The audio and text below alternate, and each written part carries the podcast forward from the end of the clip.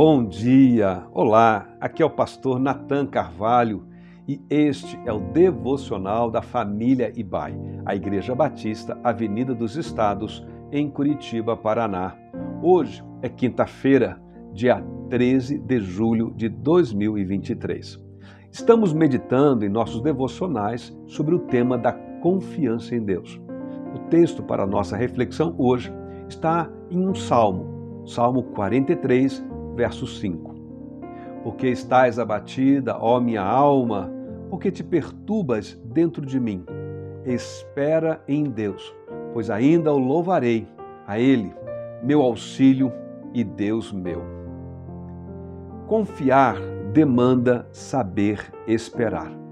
O Salmo 43 não tem um cabeçalho que identifica seu autor ou as circunstâncias dele, mas a leitura, junto com o Salmo 42, deixa claro que é um a continuação do outro. Eles se complementam. E o refrão que fomos mencionando aqui neste verso 5 também é encontrado no Salmo 42, verso 5 e 11. Davi é identificado como o autor do Salmo 42. E podemos então pensar no contexto em que ele se encontrava. Ele clama a Deus procurando conforto em suas orações, que foram ouvidas. Depois de um tempo de espera, de esperança, ele novamente entrou na casa do Senhor para adorar a Deus.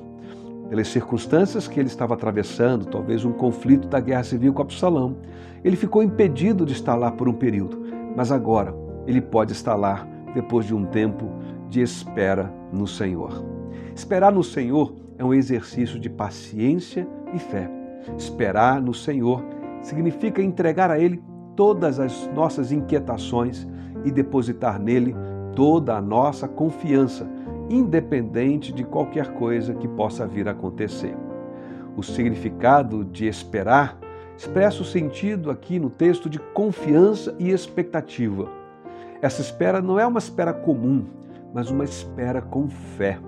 Não se trata de uma espera qualquer, mas uma espera no Senhor.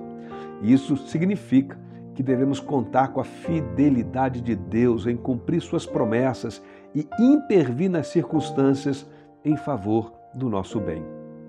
Aquele que espera no Senhor não desiste no meio do caminho, não toma decisões precipitadas por sua própria força e não cede aos desejos de sua própria vontade.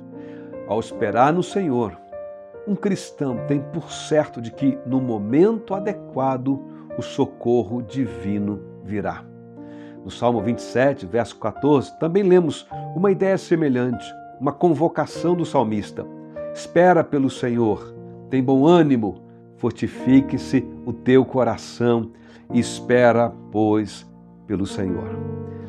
Amém. Que assim seja. Eu fico por aqui. Desejo e oro também para que nesta quinta-feira você seja abençoado assim, com crescimento na sua habilidade espiritual de saber esperar no Senhor.